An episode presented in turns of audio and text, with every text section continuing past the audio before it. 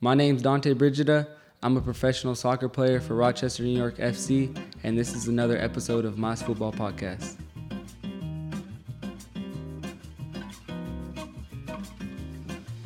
Yo, welcome back to the Mas Futbol Podcast, the number one soccer podcast here in Oklahoma City.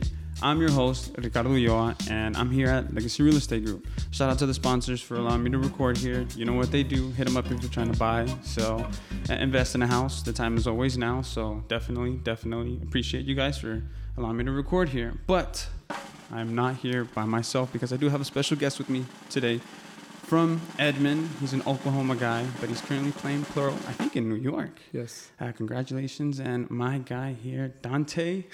I, you, I practiced. Brigida. Brigida. How are you? my Thank you. Thank you. Thank you for having me. I'm excited. Of course, of course, dude. I appreciate you allowing you making some time to come on here, and it's nice to meet you. It's gonna be good to talk, you Yeah.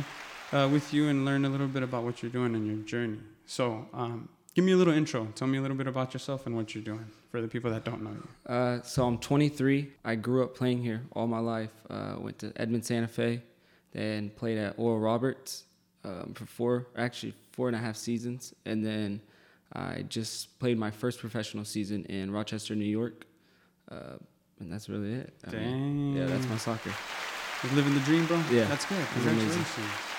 Before we get into any deeper stuff about what you're doing and how Yeah. you're doing, let's get the important stuff out of the way. What did you think about yesterday's game? For the people that don't know, yesterday was the World Cup final. They've crowned the champion. What are your thoughts about yesterday, dude? What happened? Like, what, what, how did you take that in? I, I was watching the game yesterday, and I was like, I'm so glad I'm going on this podcast tomorrow because all of my cousins are Ronaldo fans. right? Really? Yeah. So uh, it's been hard. It's been hard. But um, I was been like, I'm gonna go on tomorrow and say what I need to say, and that is, he is the greatest. Yeah. I wanted to come on the podcast, look right in the camera, and tell people that the debate is over. Yeah, like over. there's no like Cristiano Ronaldo, Messi. It's, it's over. For the people that didn't know that already and are just now realizing it because of the World Cup, like welcome, like Yeah. welcome to reality. Messi is the best, and He there's is the no debate about it. Like, what do you have to say? T- talk to your cousins right now. I mean, I would just say uh, it's over. You guys have talked all your all your crap, but uh, Messi proved you guys wrong, and he's won it. So. There's no debate. He's won everything. He's completed soccer. I saw an Instagram post say he completed it. There's that nothing football? else you could do. Yeah. Completed it, mate. Like done. And I'm not taking anything away from Ronaldo because he's unreal and the things he did were amazing. But Messi is number one. Messi is number one. Let's segue into this because I was having this conversation with somebody over the weekend, and you, as a professional soccer player, uh, might have a, different opinion. But he, we started talking about people that are natural born talents as Yeah. opposed to people that work hard to get Yeah. where they need to. And he basically said that you have to be born with it. Like you can't get Yeah. up to that level. And my point was like, you can. I mean, you have a point. You can, but you can't not have hard work. And the people Yeah. that aren't born with it, they can get there, but they're just gonna have to work a little bit harder. And we kind of just like stuck. We didn't meet meet both ways. Like we were stuck on that. Where Yeah. do you stand in that argument? I see it so where like for me, I don't really post whenever I'm training and stuff. So obviously, like a lot of people say, "Oh, Ronaldo worked to get there." I, I 100% believe that. But also, they don't know what Messi's doing behind closed doors. That's true. So a lot of people say, "Yeah, he was just born with it. That's that's it. Like he was just gifted that." But no one really knows exactly what he's doing. Obviously, Ronaldo. You see Ronaldo posting, and he's an unreal athlete, and the way he worked is inspiring. Like he mm-hmm. worked his way to the top. But I don't know. I think a lot of people don't see what Messi does behind closed Closed doors, and they just think that oh, he just like he he just got there because of his natural born talent. I don't mm-hmm. think so. I think he took advantage of his natural Yeah, born talent. Like if it was if it was a fruit, he basically took everything out of it, Yeah. and we just don't see him. But if he was kind of psychotic like Michael Jordan, like we definitely see it or hear it. Yeah. But he's just kind of maybe that's why we like him a lot because he's quiet off the field, but on the field. So what do you think about Messi? How does his career like? Does, For, for me, it's like even now, people. I think a lot of Ronaldo fans out there are trying to switch and say Mbappe's the goat now because Ronaldo's already uh-huh. lost to Messi. But the thing is, I, I think Messi has done it consistently for so long, and so does Ronaldo, to where you can't put Mbappe there yet. Mm. Obviously, he's unreal for 23 years old. He's my age, and he's already done that. But there's no way you could you can put him there yet. If he can come, keep scoring goals and keep doing what he's doing for multiple years, then he's gonna start being in debate. But as of right now, the way Messi did it for so many years, and then for him, no one's even close to the calendar year that he did that one year. You can't. Sad. He's unreal. I had seen a post somewhere that Messi had no prime. so when would you say Messi's prime was?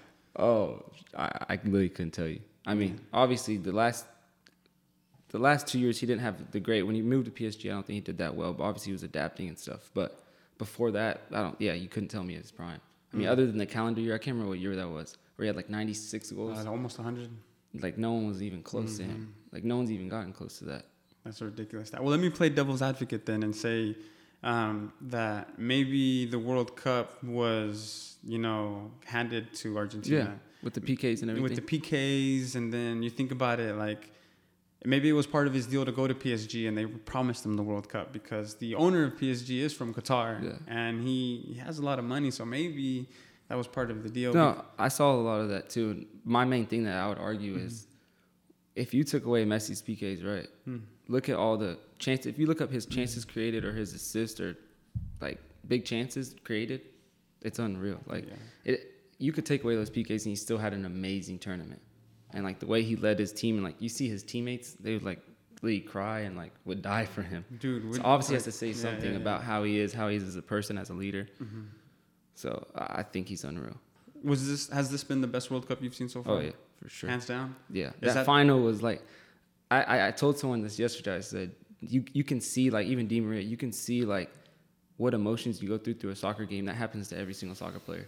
You can your world can be like literally hundred, and then it goes down to zero That's like in a matter of seconds. Imagine because Argentina were on top of the world Yes. that first half. Oh, they, they, had were, it. They they had them. Di Maria subs off. Di Maria is sitting there like he's. I don't know if he's in tears because he thinks he's won it or just the anxiety of it. But then Mbappe, he fucking snatched that shit in two minutes, dude. In two minutes. Nah, and that's I told someone yesterday too. I said that that's the difference between good and great because Mbappe had his two chances. Mm. First game, I mean, first half.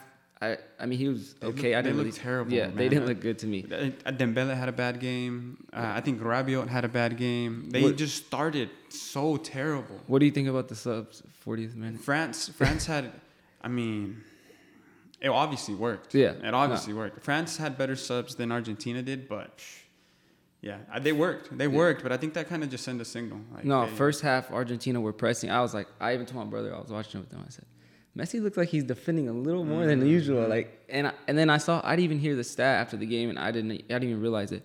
He played every minute of the whole tournament at 35 years old, and That's still did that. That's unreal. That's true, but he walks a lot too. Yeah, but he's very selective on how he runs, but Oh, that's yeah, impressive stat, dude. That's impressive.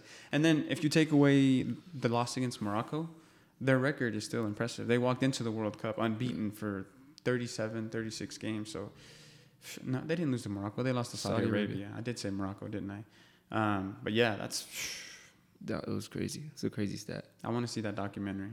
They're they're having one. I know somebody has to make a documentary from the beginning of Messi's career to this moment, like right Oh, now. yeah. And That'd be an unreal. throwing in the loss in the finals and the loss against Chile in the Copa Americas and just the nobody could write a story like that's the thing about soccer. You try to tell people and it's like nobody could write a story like this and paint a picture of a, a character because the World Cup is so hard to win, dude. Everything has to go your way. Oh yeah. We were talking about the beginning of the World Cup and we. Whenever Argentina lost their first game, when Mexico played it, everybody was like, "Oh, Argentina's destiny is in Mexico's hands," but like, and then they won it all, dude. Yeah, I thought I was disappointed in Mexico, but I kind of seen leading up to the tournament they were not doing well, and um, I thought that I don't think is that great of a coach for Mhm. Mexico at the moment. And um, that third game they looked amazing, but the first two games I, I didn't think they looked too good, so I was disappointed. Yeah. Well, if we pull it up to and pull it up and compare it to the previous World Cups, they basically did the same thing, except for this time they didn't get the luck. They didn't get the luck of the draw and get the pass to the next World Cup. Yeah. But I think they it started so bad even with the call up, the lineup, because yeah, I, Raúl Jimenez should have never been called up. Lainez should have been called up. Lainez should have been called Uh, up. I like the little kid from America, Zendejas, the one that was yeah, he was deciding between you. He was able. He was gonna be able to go to the Mm. USA or Mexico, but I think that kind of messed him up. But I thought he was amazing. He was he was in form. But yeah, Jimenez. I mean, I love him, but Mhm. for a year he had maybe a couple of goals. they should have took Santi.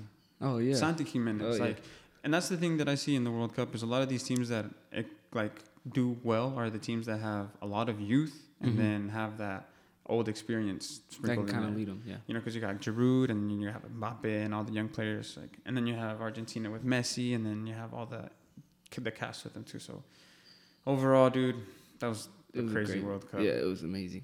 Now it sucks that we it. don't have soccer now.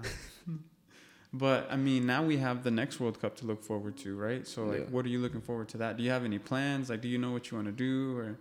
Uh, no, I don't really have any plans, but I know there's World Cup games close, so Mhm. I'm gonna be at them. I want to lead this into like to what you do. Like, Yeah. you're a player too, right? Yeah. How is your career going? First of all, No, it's going It's good. good, good? Yeah, I think the transition from being a college player to a professional soccer player is is a big jump. Hmm. So obviously, this first year I was adjusting to it, but I thought I did well, and I'm ready. Now I'm ready to go. how is that jump? It's a big jump. It's uh sometimes you're, you're in college and you're watching pro soccer and you're like, it doesn't look that fast. Like, Hmm.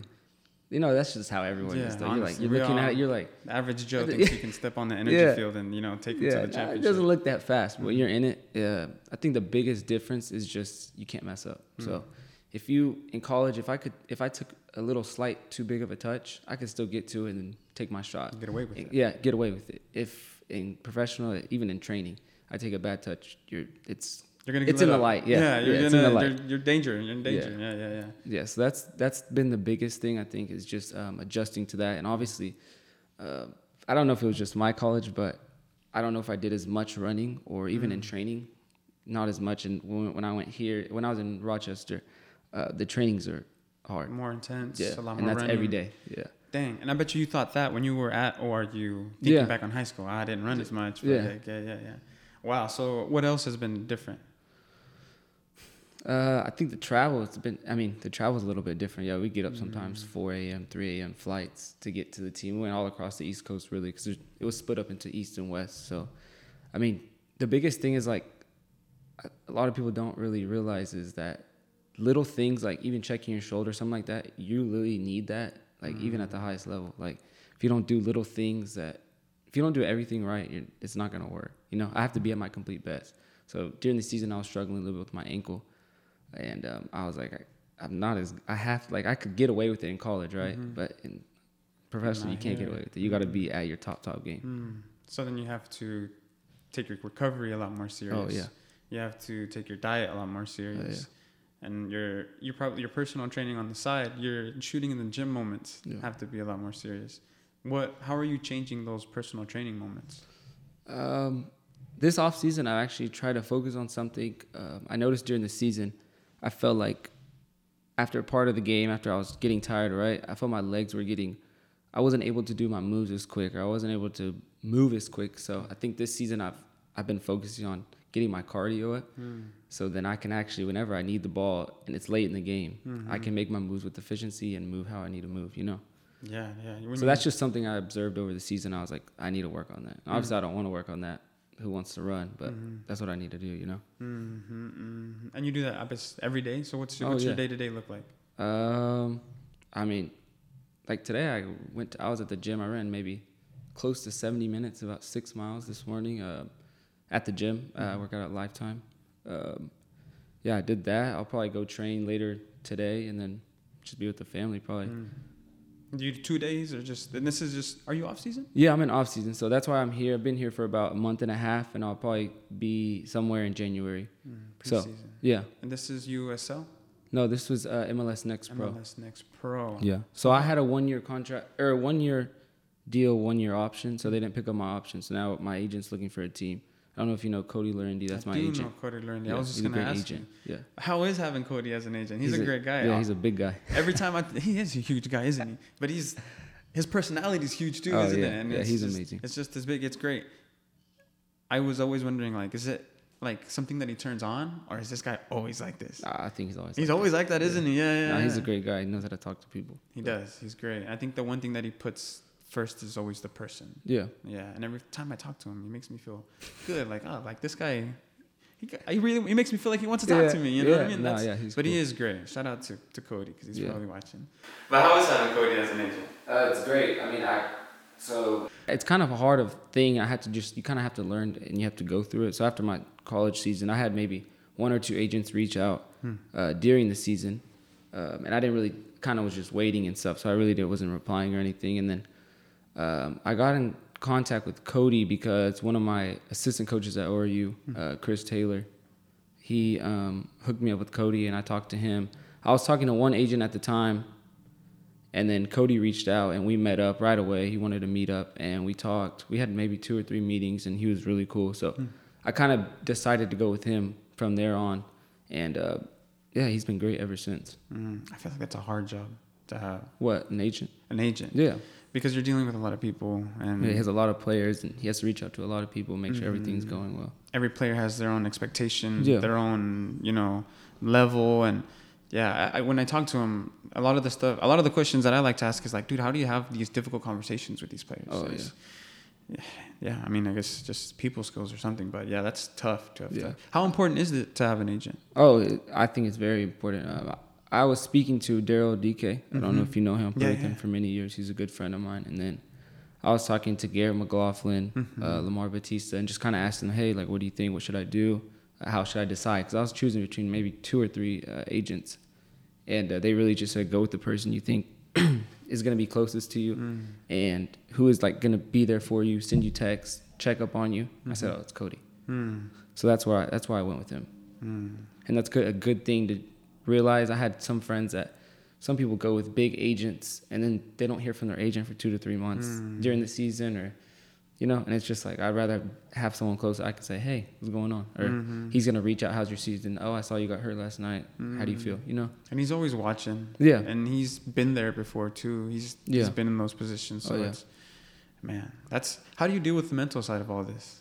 Because you in you- soccer Yeah. it's i think it's the biggest part of the game mentally you have to be it's it's hard it's something i'm still trying to work on but like Mhm. I feel like I've gotten better just learning things about everyone. I mean, you have to learn so much about yourself. You gotta. I think like my biggest downfall, but my biggest uptake is is my emotions. So like Mhm. that's that goes into it with ment- mentality, but I feel like emotionally sometimes I let myself down, but sometimes that's my greatest thing is how emotional I am. Mhm. You know. Yeah. But I mean, being strong mentally and I mean, sometimes you're down or sometimes you're up, but you got to be able to bounce back. Mm. So what's the hardest thing that you have to deal with with your mental side of it? I think just letting myself get out, like when I'm not playing well. Mm. So it's me telling, hey, calm down, you're okay. Let's get Mm-hmm. the next one, you know. So I think that's something I struggle with. I you could even see it in my college games, sometimes my high school games. I would kick the ground or I miss a Mm. shot and I yell at myself or something. Mhm. So I think it's more about calming down, Mhm. realizing we go again, you know. Yeah, yeah, because you're a forward, right? Yeah. And you're always gonna get another chance. Yeah. And you just need one to change the game. Yeah. You might just need two minutes. You know what I mean to change the game and Mbappe. score two goals. So yeah, that's I, when I, I had a sports psychologist on, and that was the previous Oh, really? episode. Yeah, and we talked a lot about that, and he gave me like four or five points that are really the basic ones that he goes with everybody and a lot of it, the one that stuck out to me was the language that you use in your head you know? Because that language has been put into you by somebody else. You didn't just Yeah. create it you know? And that has a lot to do with it as well as the rituals that people take. Like what kind of rituals do you have? Do you have any rituals? Like Like pre-game stuff. pre-game stuff like stuff that you unintentionally Mm. do maybe I mean, obviously, I'm gonna pray before every game Mhm. in the locker when I do that. Um, I, I really, I'm not like that. Like, Mhm. you know how some people put on left sock before right shoe. I don't do that. Like, Mhm. I mean, I always the only thing I have to have is my shin guards. Right? I made my Mhm. shin guards my freshman year of college, and they say God, familia. They say, I think they do say Messi on the hang. they say God, familia, Messi. Yeah, That's they it. say my girlfriend's name, but it's like they're like made up shin guards of, of cardboard and tape over them, Mm. and I've worn them for my five years, Damn. and I always have to play with those. Those Yeah. But maybe having rituals like that help people kind of like get into Focus the or get in, You know, yeah. it's kind of like a prayer, or kind of like Yeah. when you go to church. You know, you you get in, they hit you with that first song, you get into that first prayer, and then now you know that church has started. Maybe Yeah, yeah. playing soccer, it's like listening to a specific song. Maybe I put my left tape first, my right tape second. I don't know. Maybe it's something like just to get you in the mood. I always Yeah. like to be the devil's advocate and be like, well, why do they do that? Well, maybe Yeah. there's some good to it. I don't know. I don't know. I mean, I I have rich like I go to the gym, right? Mm. I'll listen if I if I'm running that day. Every single time I will play. I'll play music for about five ten minutes, and then the rest of it is all podcast of Mm. uh, David Goggins. I don't know if Dude, that that is. guy's a beast. Yes. I, if I go through my YouTube right now, I could probably scroll for about six minutes, and it's Nice. just David Goggins. All his podcast or just people like make videos, motivational videos. Oh, I could wa- I could listen to those all day. Mm. That's all I do. David Goggins made me run a marathon. You ran a marathon? Yeah, I've done two. I Oh, wasn't as prepared as I needed to. Yeah. My times are terrible, but I completed them. That's all that and matters. David Goggins was in my ear the whole time, dude. Have you He's heard his unreal. audiobook? I have not heard his Dude, audiobook. Get his audiobook. I, know. I just I just you. saw he got a new book too. Does he? Yeah. I didn't know that. His old one, it just it basically goes over what you've heard in a podcast. Yeah. But with more detail, and he even has parts in it too. So it's that guy and what he speaks. Yeah. Is, is He's motivational. yes. I, I also like I've listened. I think I listened to when he had the 30 days with that living with the Navy SEAL for 30 days. Mm. I can't remember what it was. He was like a runner as well, Yeah. but uh, he talks about his life. So he basically pays David Goggins to come oh, live with him. I think. I've heard of this guy. He's like some big CEO guy. Yeah, yeah. yeah. Mhm. He pays like I want you to come train. He said, "Are you sure?" Okay. Mhm. And the stuff he made him do, and I was just like, man, that's unreal. Yeah, there's a story, isn't there, where he jumps into a, a, a big lake of water? Oh, yeah. In the, in the freezing cold, and he's just like, "Why are you doing that?" Well, I just wanted to see if he's gonna be able to, you know, do it. So nah, one thing I, it was funny because I was telling my girlfriend the other day. Mm-hmm. I said, she said, why why do you get up in the like you're in off season, right? Why Mm. why are you getting up at six a.m. to go train? Like Mm. what what is or to go run? Like what are you doing? Like why? Why Mm. can't we just go later? Mhm. And I was just I, I told her it's just that's mentality. Like Mhm. that's that's like the difference to where like you have to do like it's David Goggins says you got to do stuff you don't want to do. You have And to do stuff to that get- sucks. Yeah. Yeah. Yeah, if you want to get better, you have to do things that you're not good at or you don't want to do. Mhm. So that's why like people always ask me that. And I'm they, sometimes they think, oh, he just wakes up early. No, I don't want to. Mm. I, I would You love think I want to get up early? Yeah. You think I want to do this? Nah, Like- but it just like you have to do things that suck. Mm. Yeah. What have you had to sacrifice to get to where you are now? Oh, a lot of time. Mm. I've given up a lot of time. I mean, in high school, really, I never went out or anything.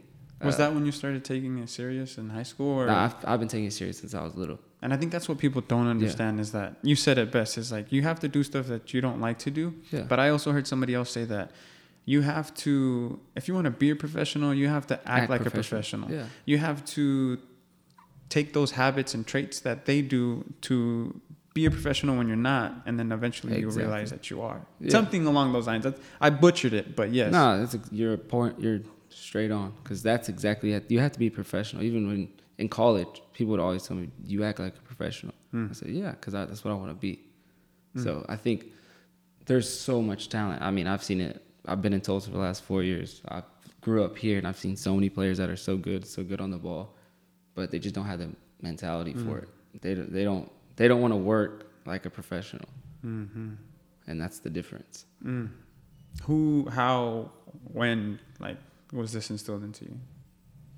I mean, I've been getting told from a young age, probably growing up here playing OFC, like you can Mm. make it if you want to put your mind to it. And that's Mm. what I did. I mean, I, that's really I maybe played one season of football when I was like four or five, but this is the only sport I've ever played. Mm. This is all I know. So this is all I've done, and I've just worked and worked. And it it's mentally it's kind of weird because I had to transition from wanting to make it pro now to making another goal Hmm. because it's like I hit there and I'm like, Mm, you know, yeah, you get what yeah, I'm saying? yeah. You hit a goal and you're like. now oh, what? I'm here. So now what? Mhm. And you just got to tell yourself, okay, well, now I got to make a bigger goal. goal setting. Yeah, exactly. That's one of the things he talked about last week are the type of goals that you set because if you don't set big enough goals, like you won't, you know, and then achievable goals too. Yeah. Like you could say like, hey, I want to be like Mbappe, 24 in the world, 23 in the World Cup, second Yeah. World Cup, but that's that's a little bit hard to achieve. You know what I'm saying? So scale it back, hit it, and then now that you hit this goal, what's the next goal? Yeah, exactly. What's your next goal? Uh, I don't, I don't know if I really told anyone this, but a goal I've really wanted is for my abuelo to see me play on TV where he can just switch to a channel and watch it. Hmm. You get what I'm saying? He doesn't have to stream a game. He doesn't have to Mm-hmm. get on E ESPN Plus, or he doesn't have to go on MLS Next Pro to watch the game. I want him to be able to turn on the TV, change it to Telemundo, Fox Sports, and I'm on that. Hmm. Where's your grandpa right now? Uh, he's in Brownsville, Texas. It's right across from Matamoros. Is like it's right Mm. across the border. It's in Texas, so they live down there. He's actually coming up um, in a couple days for Christmas and stuff. So no, it's just a goal of mine before Mm. he goes. I want him. I want him to see me on TV. He's almost. that- He, you're almost there. Yeah. Like, you're gonna be on TV. Yeah. So somebody just might have to be there and be like, "Hey, turn on the TV at five. You know what I'm saying? They might have to guide him in that Nah, direction. Nah, he's amazing, and Mhm. my cousins always go over there and help him turn turn it on because he has to get on a website. He has to get on the website or get on ESPN Plus to watch. I want him to be able to turn it on. Just bam, right there, channel five. Channel five. Right there. That'd be tight. That's Yeah. I like that one. I Yeah. like that one. And then now that you're starting your second year, Yeah. uh, what are you taking into the second year as opposed to that first year? I just feel like now I'm I'm calmed. Like Mm. I feel like I'm not. Like those jitters? Yeah, almost like jitters. But I would just say like I know like I know I I know I can play at that level. Mm. So that's what like it's kind of almost like a relief, right? Mhm. So you go in somewhere and you're like, dang, like do you really think I could play like that? Shit, am, am I supposed to be Yeah. here? Did Yeah, I really make I mean, now you're just like Everyone has those thoughts. People say, oh, I don't have those thoughts. yeah, you do. bullshit. Yeah, hmm but I think now like I'm calmed and I know that what I can do. And obviously my ankle was struggling last year. I injured it maybe five games in, and uh, I'd been dealing with it in college, but I got injured then, and then I kind of came back maybe a little too fast, and kind of finished the season with not letting my ankle heal all the way. So this off season was a lot different than my usual off seasons. Are you taking this off season a little bit harder than the previous off seasons? Yeah, but it's just it's different now. So like, You're so, very intentional with this one. Yeah. So like for the first I would say five, six weeks, I was just ankle. I was like off Mm. my ankle. No running, no training at all. Hmm. No no ball. So what I was doing is I got a membership there a lifetime and I just swam and cycled Hmm. every day. And I did not know it was gonna be that hard. I did I had never I had never swam, like swam for cardio. And that is hard. I don't know if you've ever tried it, but No, if some if someone those swimmers, I'm gonna give it up to y'all because man, you get tired. And maybe I'm not I'm probably still not that good at it. And I'm probably wasting a lot of breath because it's hard, but that is some good cardio. And obviously cycling. You go to some of those cycling classes you see in Mm-hmm. you see a mom or you see an old guy and he's like you're like, what the heck? How are you doing that? Like, Bro. he's like not stopping. I'm like dead. I'm like, but it's a great cardio. So that that's why it's a little different for me because I'd never really done Mm. those things. But I was like, I have to do these because I need to stay off my ankle.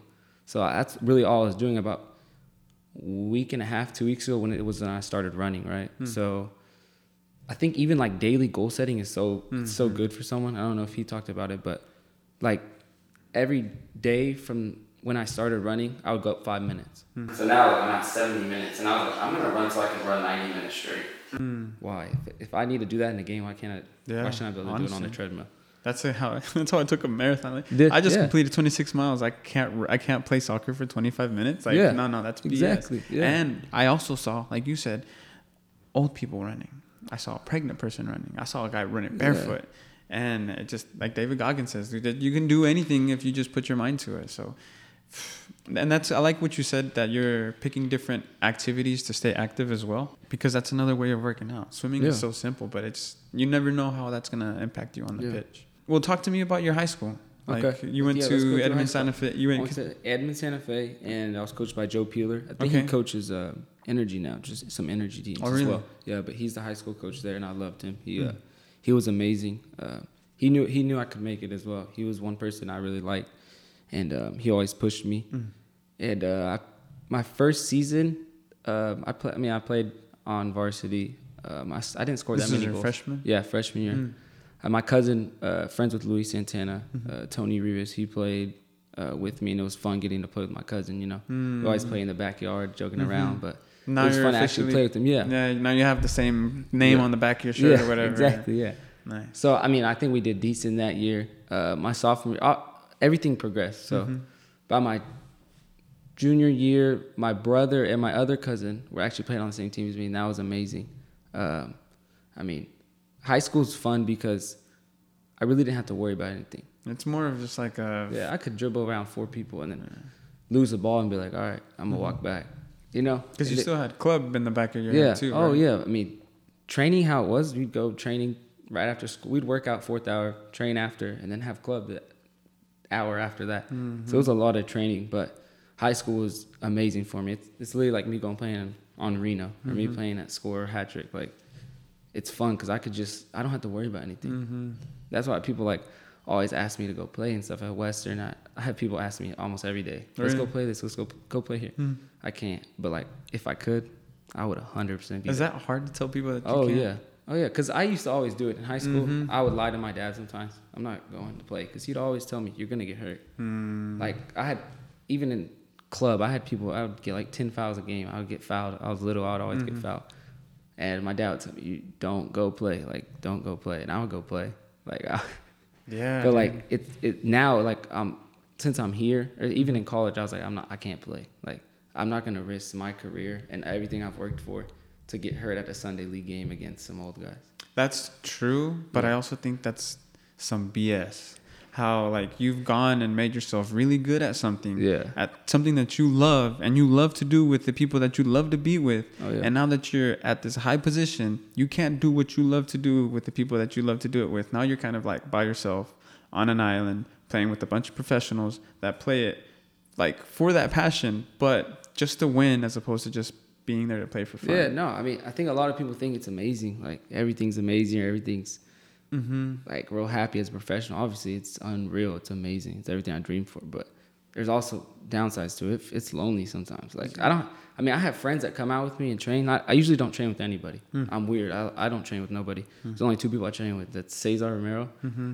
and sometimes with Ryan Huerta. And Mm. that's it. People Shout ask me to to go train with them all the time. But if I'm gonna go train, I'm gonna train with those two because they're like family to me. Mm-hmm. And They that- understand. They probably understand that you're there going to business. Like, yeah, not and they're there to help me. They're not. I mean, I've went and trained with people, and it's just like they're not. They're not taking it the same level as me. So why am I wasting my time with It's them? disrespect Yeah. for your time. Yeah. So I mean, I'm not trying to sound like an No, no, it's not. anything, It's but, like, not. Pero I- I'm, I'm I'm selfish, but like those are just family. Mm-hmm. So like I, family is like the most important thing to me. So those like Cesar doesn't even play, but like he'll go out there. We'll go like work. We used to, he would swim when I started to swim. He was like, all right, I'll swim with you.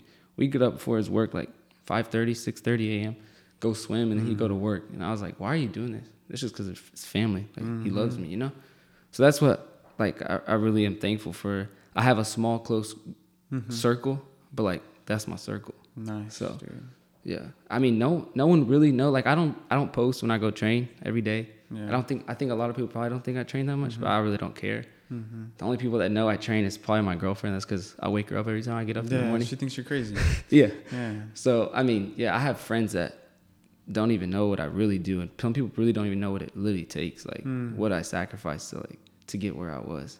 I mean, it is a good thing that you don't post, but maybe Yeah. it'd be cool to show people. Yeah, You know, give no. people. pe- People are probably wondering, like, they probably do think you just wake up and Don't do anything. don't do anything and you just happen to be great at it. When in reality, you're the lunatic that wakes up Yeah. at 4 a.m. every day to do something, even when Yeah. your ankle's hurting. You're trying to swim and do something. So I think that's a lot of, a lot that a lot of people don't think and that don't Yeah. see, and they don't think it really does happen, but it does happen, and that's that's wild. I I'm still so stuck on the fact that you guys have to, you guys just can't play. You know what I'm saying? No, it's not even that. I can't play because like I would love to go play, but it's like I'm not risking getting injured yeah. over something like that. I'll I go with my cousins all the time to Reno or to here and just watch them play. Just I know so many people like so many people come up to me and like talk to me and I don't even like sometimes I don't even know them. even It's so them, cool like them coming up and like, hey, what's up, Dante? Like I heard about your season. That's so cool. And I'm like, that's amazing. Like, Mm-hmm. It's so cool to see that. But like I just go there to watch soccer. I love I love watching, talking shit to people. Like it's fun. I think here's the problem. It's cool, but whenever you do get to go out there and play, some people might be like, "Oh, okay, like yeah, let's have fun." Other people might be like, "Oh, look, he's about to play. Now I'm gonna take it serious on him," and Yeah. they might even come in dirty, Yeah. just even intentionally. And that's just the worst part of it is that people Yeah. will unfortunately test you, try you. I talked Oh, about yeah. this with Chavez, Justin Chavez, and he was telling me how he. When he plays at Western now that he isn't a pro, Yeah. he gets people all the time trying to test him, and it's just Oh, like, dude, you're not even worth my time. Exactly. Like I, it's not even. I shouldn't even be here, and this is why. You know what I mean? But that's just. No, it's funny too because my uncles will uh, joke around with my dad because my uncles uh, they're kind of sponsoring a team over there on Western. Mm-hmm. Okay. I think it's the Lobos. Okay. But uh, my Shout cousins to the found the team. Yeah, Mhm. my they'll joke around. We're at cookouts and Mm-hmm. stuff. He'll be like, "All right, Dante, so you're coming next week to play, right?" and my dad just you see my dad kind of look, over. just joking around, but like. I, I couldn't. I would love to go play with my cousins and Yeah. watch my like, one day, Yeah, one day, one day. Why do they sponsor. the team? because they love soccer. That's a, it's funny. Some people don't understand that, but tell me why they sponsor. It's funny because I literally used to always talk about people like that, and Mm-hmm. then now it's my uncles. But like, I always used to tell, I used to always say, why, why are they spending? Why, why do, Mm-hmm. why do like Sunday league teams want to pay me a couple hundred bucks to come play a game? Mm-hmm. Like why? And some people always ask me, I say, it's because they love the game. They want to win. They want bragging rights. Mm-hmm. I don't They- think- yeah. yeah. people don't understand it, and that's why like my uncles will go buy the whole team a new jumpsuit, and I'm like, why are you spending? Spinning on It's. I how can I, I knew a guy it, you take it needs you need those type of people to have a team like that yeah. they'll sponsor the team they'll They act buy- like they're the coaches. they'll It's buy so you some funny. shoes there'll be a DT and then there'll be another guy that just shows up that doesn't play I don't know where this guy came from but he's in the coach's ear telling him who to sub in who to sub out Yes. and that's just the beauty of the Sunday League soccer dude Like, yeah, no. They over there in Tulsa, they take it really serious too. the Sunday League in Tulsa Yeah, yeah. It's, it's it's cool. I would I would say I like Western here better, but I They need to go a- see what they have over there no, they have they have they have indoor tournaments all the time, and they have outdoor fields. There's a guy there that I know that um, he likes to pay a lot of people to come play. Mm, He brings people from like Dallas, bring people Mhm. down and stuff. that happens all the They time take it serious. yeah. And imagine what we don't know that happens under the table. Oh, yeah. Like these guys have to, if they're willing to pay you a hundred bucks, I'm I can't imagine what it is to my team against your team. I'll put like five k down or what, and they're paying people to play in that because when playoffs come, that's when the Dallas players come. Oh, yeah. That's when the ex pros come. So man, one day you'll get out there, dude. Be playing that. But you haven't. No, I've done it. Like done it before? Yeah, I've, I went out there. Maybe I mean, obviously, I, I'm not telling my dad. I'm t- my dad's probably watching this, mad at me now. But sometimes I would go out there and play. Yeah, Mhm. but like I just always. I think as I got older, I knew I'm not Yeah, gonna risk you it. started understanding. Yeah. Did your dad Yeah. play? No, my dad didn't, Didn't play. play? No, my dad grew up in L.A. and then came over here, and he really didn't know nothing about soccer. Mm. But now he's the biggest soccer fanatic ever. So then, how did you? I got in because my mom's side of the family. So all Mm. my cousins, I have so I'm blessed because I have so many cousins that live here in Oklahoma City Mm. uh, that I'm so close to and that they played. So Mm. that was the only sport we grew up. We played in my backyard all the time, all of us. So I grew up with them, and that's really why I really I think I started. I mean. I I started. I don't even remember when I started. I was that little, so that's really the only thing I played. And then you started noticing that you were good. Yeah. And then you started taking it serious, and look at me now. Is it hard being in New York then? Uh, it was hard being from my family, but Mm. um, I had my girlfriend come out there, Mm. and um, it was amazing, and it was fun. I mean, get it, my like, like I can't complain. Like I woke up at 8 a.m. every day, trained for two hours, came back, went to the gym. I was done for the day. Mm. I get paid to do that. Like what? Mm-hmm. It's unreal. And you're somewhere else because Yeah. this is is it the farthest that you've been for the longest amount of time? Yeah, yeah. I went to Seattle my junior year of college for to play on the summer team for Seattle Sounders, and that was that, for that that was the longest I've been. I was there for just two three months, but yeah, I was here for seven eight months Mm. in New York, and it was it was amazing. Yeah. That's crazy. That is crazy. And then what's so MLS Next Pro? Yeah. What is that like? I So you basically just call it the reserves of the MLS. Mm. Okay, so I mean, you could look at it as a lot of teams. Some of the so my team was the only independent team, Hmm. so it didn't have a stepping stone to the MLS, right? But every other we were the only team, so every other team was like Mm-hmm. Miami, Seattle FC2. two, yeah, Dallas Seattle two, yeah, LA Dallas two. two, Mhm. yeah, exactly. So this year, there's actually a lot more teams that are joining. There Hmm. was like four or five, or maybe more, that didn't join just because they were waiting to see how it Mhm. did. But they're all joining now. But it it was fun, and so the cool thing was sometimes those teams would bring down players from the first team, Mm-hmm. and you'd playing against crazy players. Mm. Like, uh, I mean, Give me some. Who have you played with or against? uh, I mean, just this season, I mean, we played against uh, Talles Magno for in NYC, Mm. and he was he's unreal. He's like 19, but was one of the top scorers for New York City when they won it. Mm. Maxi Moralez, Hmm. uh, he's an old guy, but amazing center mid. Orlando, when we played Orlando, they brought like seven or eight first team guys. Uh, what's there was a bunch of guys. I mean, it was it was amazing. So it's basically like a mix of older players with a group of young players because. Most of those teams are using that MLS Next Pro team to develop their young players that they think are going to be really good Mm. and they put them there. And then you have some older guys, kind of more like leaders or just older guys. Coming off an injury Yeah. or trying to get into Yeah. the rhythm, whatever. It So like be. if they're not getting that many first team minutes, they'll bring them down, let them play with the Mhm. second team just to get minutes, or kind of do more towards the season. You'd see they bring more first team players because they're trying to see if they're going to keep them or not. Mm. Yeah, but I- like we were different because we were independent, so like we didn't have an MLS like pro a yeah. feeder to go Yeah, into or yeah, something yeah. like that. So it was more like we we were kind of one of the older teams. So we had players 27, 20. I think 27 was the oldest, but Mm. 25, 26, a lot of them. Uh, and then we had six or seven players coming out of college, kind of like me. And then we, we had maybe a couple younger kids, but most of the teams were younger kids with a big group of older kids. Mm. So it was like a mixture.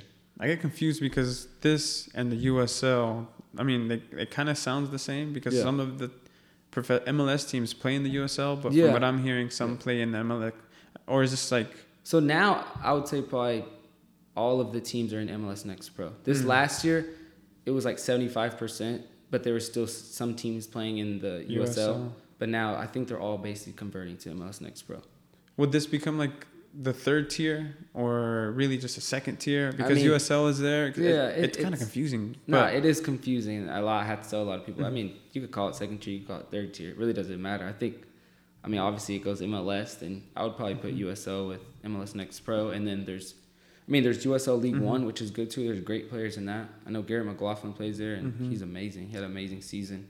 And then obviously, I think the lowest one would probably be NISA. NISA. Those, I mean, I've heard it's not, um, it's not the most what's it called, reliable. Competitive or, yeah, oh, okay. like I don't know Because how- they're smaller clubs. They have Yeah, there's only, like- sometimes you might not get paid. There's all kinds that- of it's stuff like, that goes around. There's like seven teams in there, or eight teams, which Mm. isn't. I wouldn't want to go there, but I mean USL, USL League One, hmm any of those teams, any of those teams, they're good. And they're all professional Yeah, teams. they're all- That's just there's so many things. Sometimes I just get Yeah. confused. Yeah, But that's good. That's yeah. dang. And when does your season start? Uh, it, sh- should start end of February, End of beginning of February. March. So we're just trying to find teams right now. Cody's been. There's been a couple teams he's been talking to. We're just kind of waiting for a team Mm. to send a contract. So it's a lot of Mhm. talking, and then you have to wait and get a contract. But Oh, Which is the other Yeah. tough part of it as well. Yeah, there's no. just a lot in the air. A lot goes, yeah, a lot that goes into it. But I should probably know somewhere where I'm landed by the middle of January. Mm. Be out there by the end of January. And you just have to stay fit, Yeah, stay ready, yeah, I gotta be ready ready. to call up. Mm. That's another part of what I think people don't really see and Yeah. understand is that side of it is where sometimes you just don't know where you're gonna go, but you Yeah. have to be ready. Doesn't matter. Like you're gonna get called up tomorrow. Yeah, there's no sitting on the couch and saying, "I'm gonna go see if I can try out for this energy team and see if I can land it." And then, no, Yeah. well, you didn't make it. Well, of course you didn't make it because you're not acting like a pro. You're not taking the Professional, yeah. habits. You're not doing that kind of stuff. So. Yeah, but I mean, going back to high school, it was like I said, it was amazing. Mm. Uh, I finished my junior year, had a bunch of goals. Senior year, I think I broke the record for my school, and I mean, I won every award there was. Hmm. But it, it's also high school, so a lot of, Mhm. I think now you see it more where a lot of those players don't. There we go. But congratulations. I think the coolest award I won was probably the Gatorade Player of the Mm. Year. Nice. He sent me like hundreds of packets of Gatorades, Mm. and I just sold them all. Really, really, that's funny. they gave me a cool trophy, but I mean, yeah, I, I didn't have the best team, Mm. and like we never made it to state finals or nothing like that. But like I loved my team, and like getting to play my last two years with my brother and my cousin was Mm. unreal. Like, and Peeler, I mean, Peeler let me run the team with them basically. So, Really? Yeah, it was fun. Mm. It, it was really fun, and like I wish I could go back to those days where I was just dribbling around people, just messing with people. But no, it was fun. When, when did you sign to ORU? Was it the end of that season, or did you know? Before So I kind of season had a weird. Well, I didn't even really talk about it. I had kind of had a weird between my junior and my senior. I had a weird thing that happened. I fractured my spine. Oh, what? Yeah. So I from kicking a soccer ball. From kicking a soccer ball? Yeah, I'd beat a keeper and kind of try to cut it back to score it. Like I kind of dribbled around him and then tried to cut it back, and I over twisted. They said I This wasn't. guy. I wasn't using my core, so Uh-huh. I fractured it. After that, I was like, could not run. Dude, your back has your back. And when your back doesn't have your back, bro, you there's nothing you can do. You're just like a board.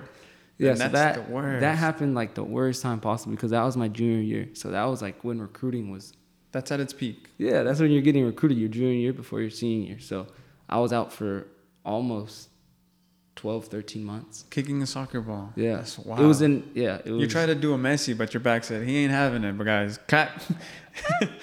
Yeah, that's what happened. And uh, so it kind of messed up. I had, I mean, I was, before my junior year, I had flown out to Kentucky for a visit. I went to big schools were trying to get at me. And then after that happened, I came back my senior year. It's a funny story. I'll tell you that. Um, I was playing club at the time. I had, I think it was Coach Phillips, Stephen Phillips, and or no, actually it was already Faley. So I had Mm. Jesse. Phil- I don't know if you know him. He's a character. I've, I love him, but uh, yeah, yeah. I, I don't know him, yeah. but I got to sit across from a table at an event, and um, yeah, he he looks pretty animated. He looks like a cool guy. He's cool.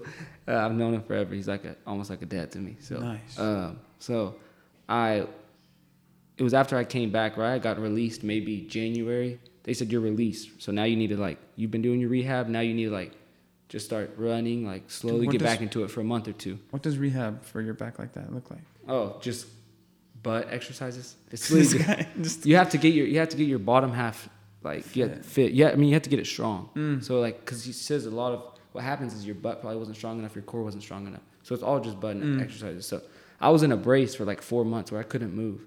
So I couldn't bend down to tie my shoes. Mom had to tie my shoes. It was like the worst. Mm-hmm. Couldn't do anything. No no activity. And then I was doing rehab, and then I got released. Slowly, he was like, "Get- slowly get back into soccer.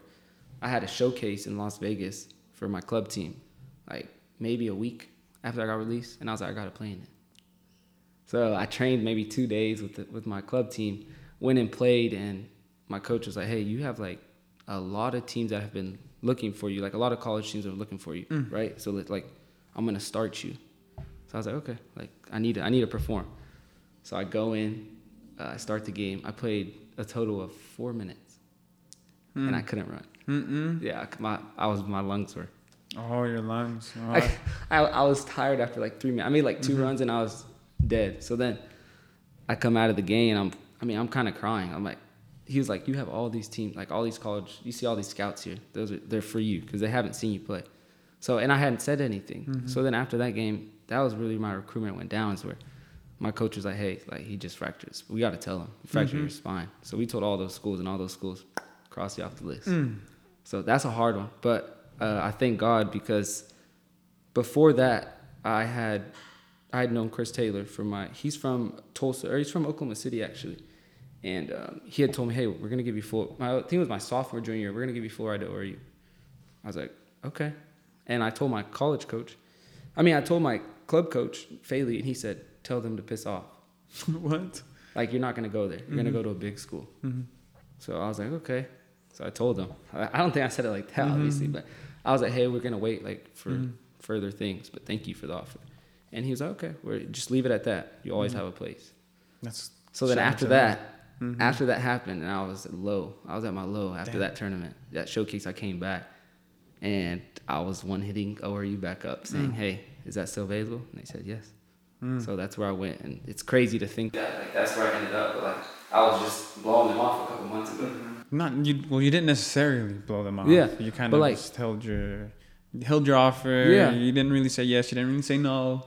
Yeah, but it was a blessing in disguise. Like Yeah. I'm so thankful for ORU and everything they've done for me. So Mhm. there, there's amazing, amazing coaches there. All of them, close to all of them. So I was really thankful that they gave me the opportunity, and obviously it paid off. Yeah, big time. Yeah. That's big time. It's crazy how life works that way, huh? Oh yeah. Wow. Yeah, but I mean, I, I mean that was it was a hard feeling. Like whenever my I literally saw my coach walking over to all the scouts and saying, "Hey," he's like, he just fractured his spine, so Hmm. like that's why he looks like that. Mm, and you got to see the coaches take that in, see what Yeah. expressions they had, and Yeah, I, rem- I remember the Kentucky coach. I, ha- I mean, I have a freaking picture. I have pictures on my phone Mhm. of coaches that I've heard, or I, I wouldn't say like I'm not. I don't have any, like I'm not have any hate towards them, but I have pictures of coaches that like have said I'm not good enough, or like this is your list, your motivational list. Yeah. that list that you look I have. to. Yeah, I had it. There's a. Cause like say the names, bro. No, Nah, I'm just kidding. can't I'm say the kidding. names, I'm kidding. I'm kidding. A lot of them are from Oklahoma, I'm but kidding. there was a there was a funny story in high school. I don't know if it was just Joe Peeler Mhm. being smart, but in high school, I think it was maybe it was senior year. We had a game I think we needed to win to make playoffs, right? So I remember it was like the week. It was like a couple days before, and Peeler goes, "Hey, you know we're playing like we're or obviously we're playing a team Mhm. uh, this week, right?" He was like, "Yeah," and uh, what Coach blah and blah was like, "I don't know. I I I was talking to one of my friends. He was saying that you really weren't that good. Like he thought it was gonna be easy this weekend." Hmm. So obviously, being in high school, I was like, "Oh hell no!" Oh like, yeah. And but like now I think about it, I was like, I wonder if Joe Probably just, just probably never even said, said that, that, to and you. he just you needed a way to I motivate like, you. I was like, dang, that's some good coaching right there. That is some good coaching, dude. I don't know if it's true or not, and I don't want to ask, but there's a coach. Did it work? Oh yeah, it worked because and the funny thing is, I think I scored, maybe had two assists, and then I, after the game, I went up to the coach. Damn. but that's just how it was. I was a young, Yeah. stupid kid, so I went to I went to after the game and I head, said, "Hey, why'd you say that? I heard what you said. I heard you say you don't think I was good enough. What'd you just see?" The other coaches behind him like shit. Like I told him to say that. Don't worry about it. yeah, and I was like, I was like, are you serious? So is that really what you think? Because I just Mm. we just beat your team. Like, what, what do you have to say? And like, you could tell he's kind of like and he like kind of was trying to avoid it, like kind Mm-hmm. of walking away. And I probably shouldn't have done that. Obviously, I was a young and stupid kid. I, I see like it's funny because now I see kids like when I was that age that do stupid stuff or talk shit or like, and I'm like, dang, that was me. Man, what can you do, Yeah. bro? It's like, or you have a parent young, that's like, wait until you have yet. kids. Yeah, we haven't learned yet. Yeah. But no, that was a funny story, and I, I didn't ask him to that, but we won that game, and I was like, now I think back on it, I'm like, damn, I wonder if Joe really like, that really is what, did he really say that, or was he just trying to motivate We're me? never gonna know, and we don't want to, you know. But that's it. Reminds me a lot of The Last Dance. You ever Yeah. watch that? And Yeah. how Michael Jordan Oh, would just yeah. like find ways yeah, to find motivate ways to himself. motivate. That's crazy. You know what's funny? The David Goggins, uh, one of the ones I was listening to in a quote I wrote down was, he said motivation's crap, and I, for the first part I was like, why, Mhm. why would he say that? Like a lot of people have motivation, but then I, the more he was talking about it, he says, motivation is it comes and goes, right? So I mean, there's people every day that go to they'll go to the gym because they're motivated for a couple of days, and then once that motivation wears off, they're out of the gym too. It, it's with everyone. It happens to mm-hmm. everyone, even for me. Like some people get motivated, you're motivated for a while, and then it slowly lays off. it's you know, normal. It's gonna yeah, it's normal. away. It's gonna happen, but that's why David Goggins says motivation is crap. If you're driven, you're gonna knock anything down in your way. Mm-hmm. So that's kind of one thing I've like tried to remember always is like be driven. Hmm. You don't you don't need to be motivated because motivation's crap. Be driven. Yeah. I like to say be consistent. Yeah. Like with the podcast, because I, when I was motivated, it was easy to come. Yeah. Exactly. But when I stopped losing my motivation, well, it's always been stay consistent because when motivation leaves, if you stay consistent, eventually the motivation will come back. Exactly. But you're just consistent, keep grinding, keep doing it. Put your 10,000 hours in, master it, whatever you have to do. yeah, exactly. That's what that's what I like about David Goggins too, because his like stuff it could relate to anyone. It Mm-hmm. relates for you. It relates for me. We're totally different. Like we do totally different things, but like he's still like you can. He motivates anyone. That's what. That's the cool thing about it. And like he talks about it, and like I just love the way he talks about everything. Just the way he lives life. It's crazy. It's fucking hard, isn't Yeah. it? It's fucking hard. My dad got me a hoodie from him. Uh, I think last Christmas. It was a Stay Hard. Mm-hmm. Stay on the front. hard. Yeah. Stay. You have to get that book, bro. Get the I audio. I know get the book first it, one. no. Don't read it. Get the, The audio, audiobook? book. Listen Alright. to it because you can do that while you're working out. Yeah. And dude, it's, amazing. crazy how he just is an example of how your brain.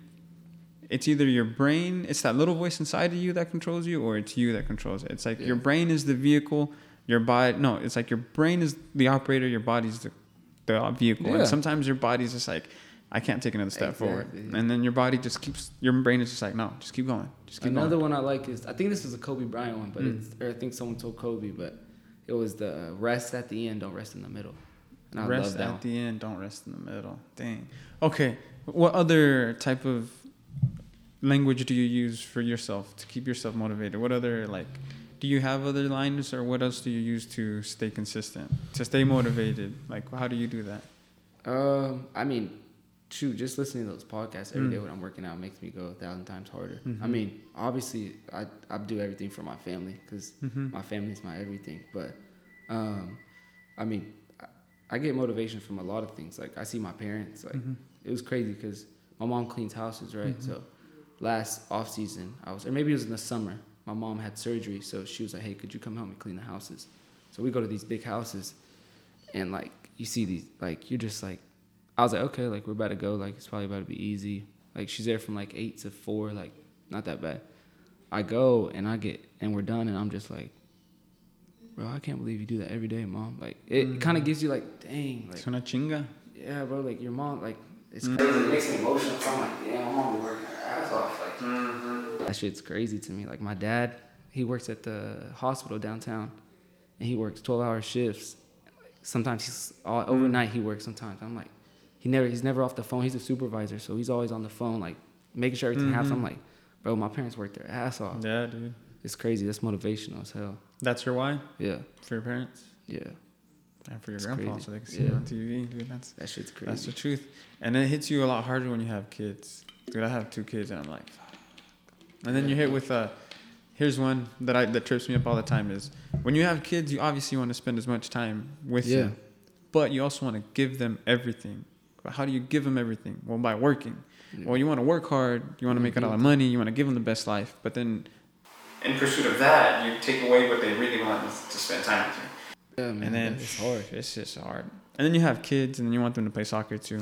So then you're just like, how do I brainwash this little kid to be like Project yeah. Mbappe? You know, like what do I gotta do to get him down there? Yeah, so I, already then, told, I already told I already told everyone my, yeah. my kid's gonna play soccer for sure. Mm-hmm. You say that, and then you take him out to go play at little kickers at Hattrick, and then you realize that they he doesn't want to play, and then you're just like.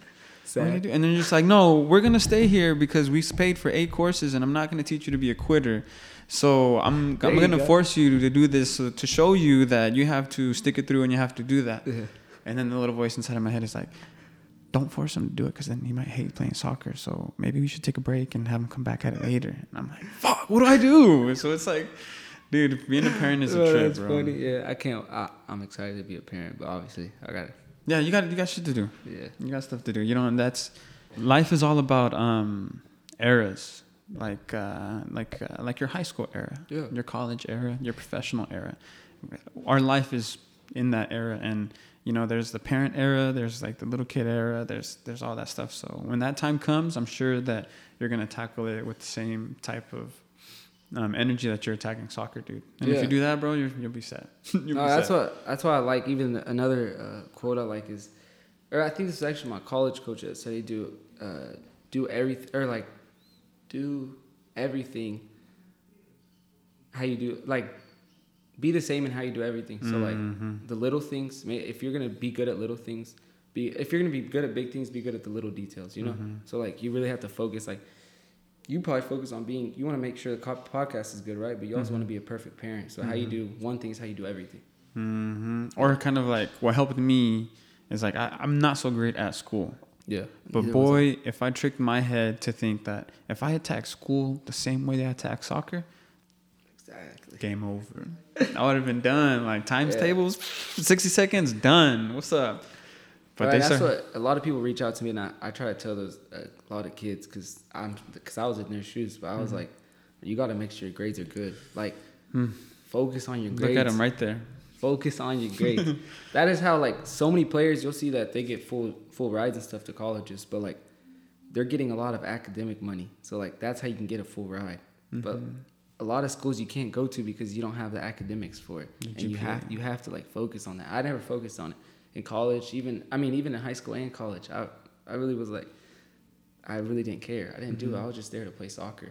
But like I wish I would have taken it more seriously. I mean, I had chances to go to other schools even after my freshman sophomore year of college. I had schools that reached out. I reached out to my old club coach. Hey, hey, Dante should come here. Also, it's like I I had a full ride, and I was like, make, basically getting some money back every semester. Mm-hmm. So I mm-hmm. was like, why am I gonna switch to another school and they'd be like, hey, you have, may have to pay five, ten grand. I was like, I don't want to put that on my parents. Mm-hmm. And if I would just had my academics right, I would have been able to probably go, you know. Mm-hmm. But I mean, everything happens for a reason. So I'm glad I didn't move anywhere. I mm-hmm. always told myself like, if you're gonna make it, you don't need to be at a big school. If you're gonna if you're gonna make it, someone's gonna see you. And that's what I think a lot of kids need to hear. Like, you don't have to be at the best school. You don't have to like a lot of kids go to Dallas to go play club ball or they want to go somewhere big. Like I was always here. I stayed in Oklahoma for college and I'm mm-hmm. pro now. So like you can make it. Anyone can make it. You just have to stick it out, huh? Yeah. And dude, MACU, number one in the nation. Yeah, I saw that. Oklahoma Christian, Oklahoma City University, SNU. There's a lot of colleges in Oklahoma, so I think Oklahoma people are fortunate yeah. for that. But what other, if there was something else that, what other questions do people ask you when they reach out to you? Oh, I mean, so they always ask me just about my story. They say, mm-hmm. "How did you get there?" I, like a lot of it's a lot of kids from Oklahoma. Mm-hmm. I mean, I've had kids reach out from where I was go when they see me play or something, but it's really just about, hey, how should I, how do I reach out to a coach, or how do mm-hmm. I, how do I get to this school? And I obviously I always tell them, hey, we need to be realistic first of all.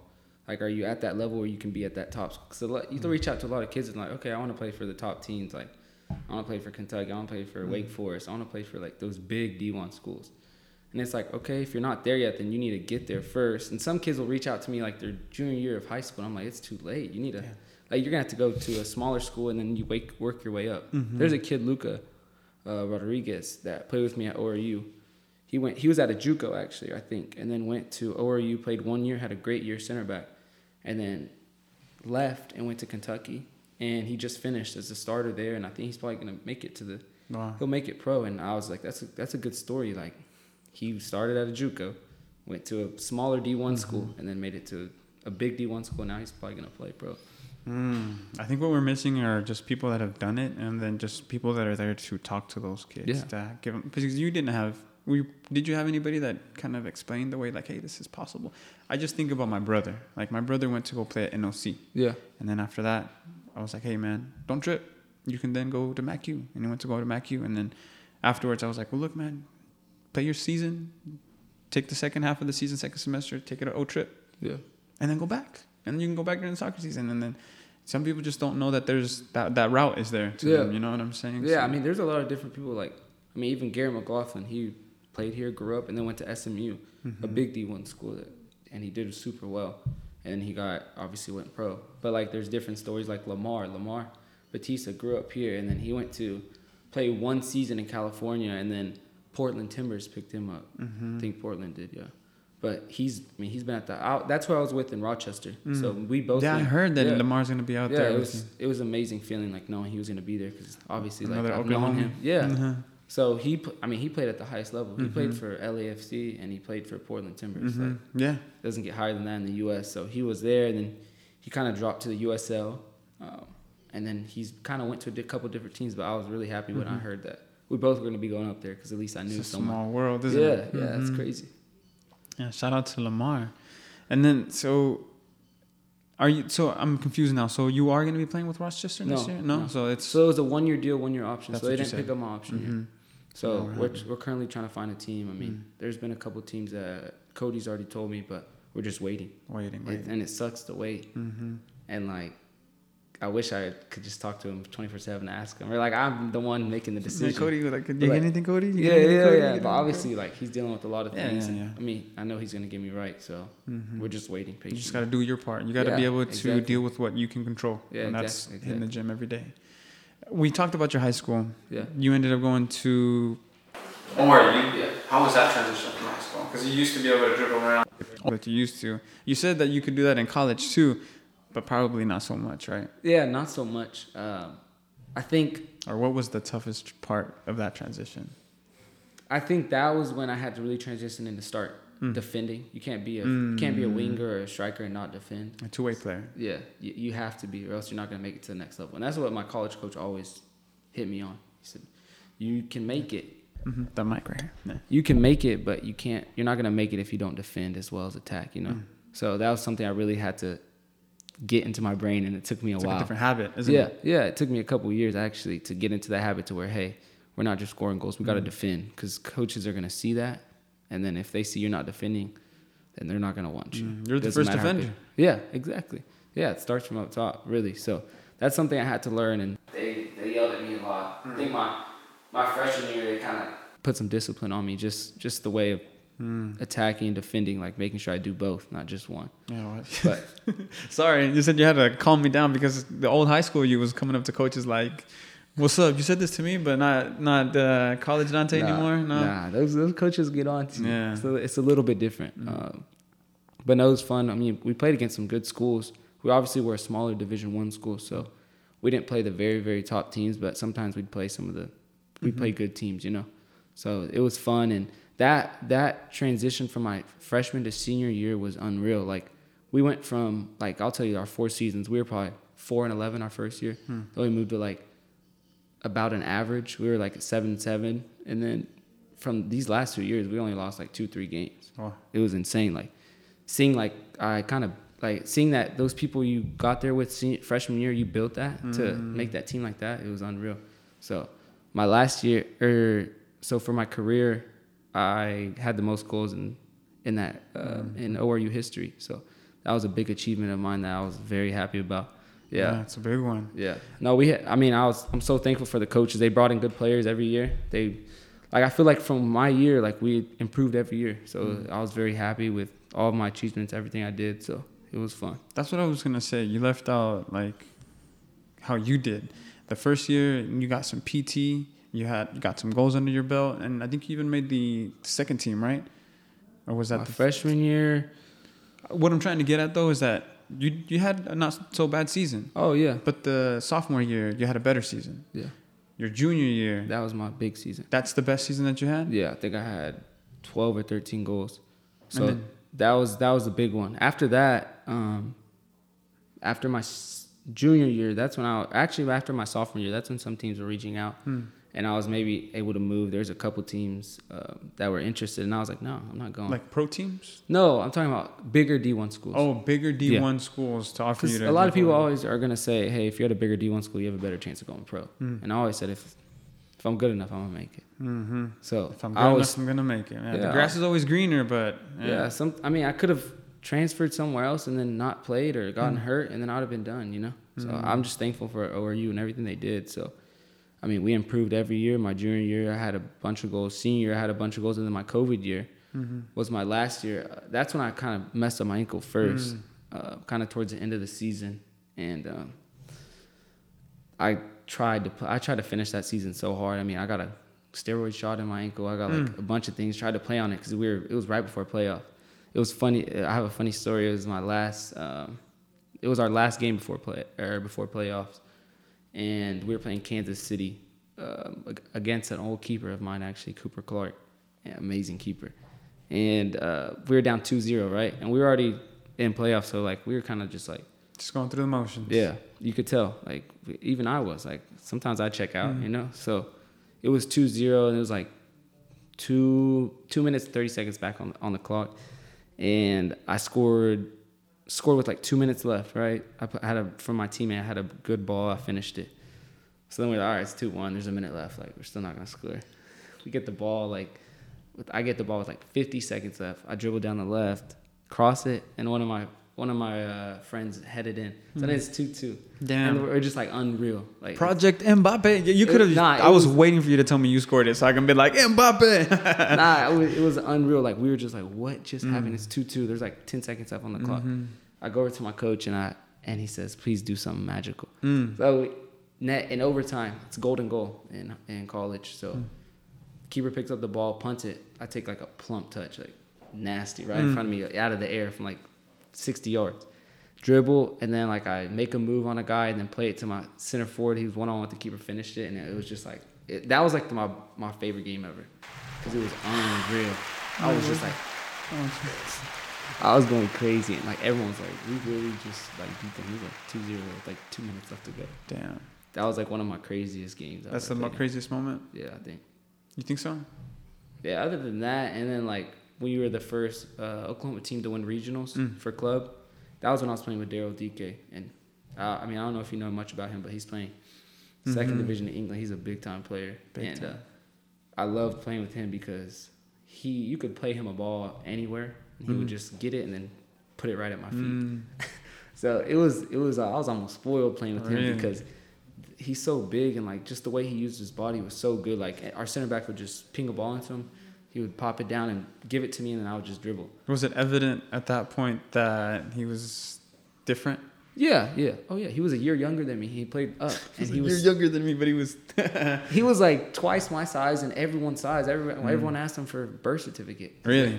Yeah, because they would be like, "There's no way he's." That must have been the hassle every time you show up to go play against some club team. You're like, that guy's too old, and he's just like, what do you mean? Like I'm the youngest guy here. and the funny thing about him is he's like he's real like I don't so know. he seems such a nice person. Like yeah, but like, too nice. Like I would have to talk shit for him. Like we'd be Mm. in the games and someone would like foul him real nasty, and I'd be like, I'd be like, hey, the fuck, you're not gonna talk shit. Mhm. And I, I'm the one over there like, fuck you, like Yeah, talking to the guy, yeah. but the he's like an amazing giant. guy, yeah. Mhm. But he was, uh, it was so fun to play with him because I could just, he would just hand the ball to me basically. Damn. Yeah. And then some of the goals that he's been Oh yeah. smashing in. Yeah. I was gonna say putting in, sliding in. No, dude, smashing in. Yeah, but that sorry, I got off topic. But that game, uh, regionals, we won regionals. That was the Mm. final, and that game was one of my favorite games. I think we were, I think it was tied, but think we ended up winning the final like 3-0. But Yeah. I had an amazing game, and like it, that was one of my favorite favorite games.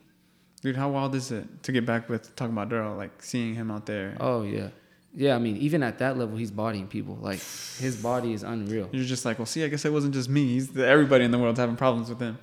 Yeah, I, I was, man. If he didn't get inju- injured, I Yeah. swore I wanted to see him at the World Cup. yeah. He year. he was struggling with some injuries, uh, but I mean, he, he'll be He'll fine. Yeah, he already. I think he played the other day. Got a goal and an Yeah. assist. Yeah, Mhm. he's fine. yeah, he's he's fine. He'll do fine. He's loving it. okay. He's loving the money over Well, there. shout out to that sure. guy over there, man. Yeah. From the Mas Futbol Podcast to Oklahoma City to the to the big guy out there from Yeah. Edmond too, right? From Edmond, yeah. You got to play against him in high school, probably then. Yeah, I played against him in high school, um, a couple times maybe, Hmm. but I mean, everyone would just foul him. Yeah. Yeah, that's the only way you could stop him. Sucks. Must be the cool part though, is like playing club, playing high school against your club mates. Yeah, yeah. I mean, we play against everybody. Most like Mhm.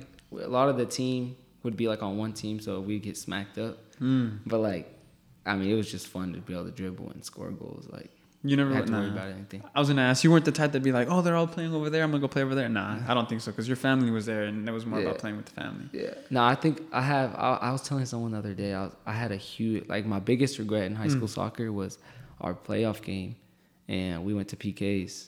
So it was me. I can't remember what number I took. It doesn't really matter, but I chose. It was like I was basically chose who was taking PKs, and it took me and my brother and my my cousin was a defender, right? Mm-hmm.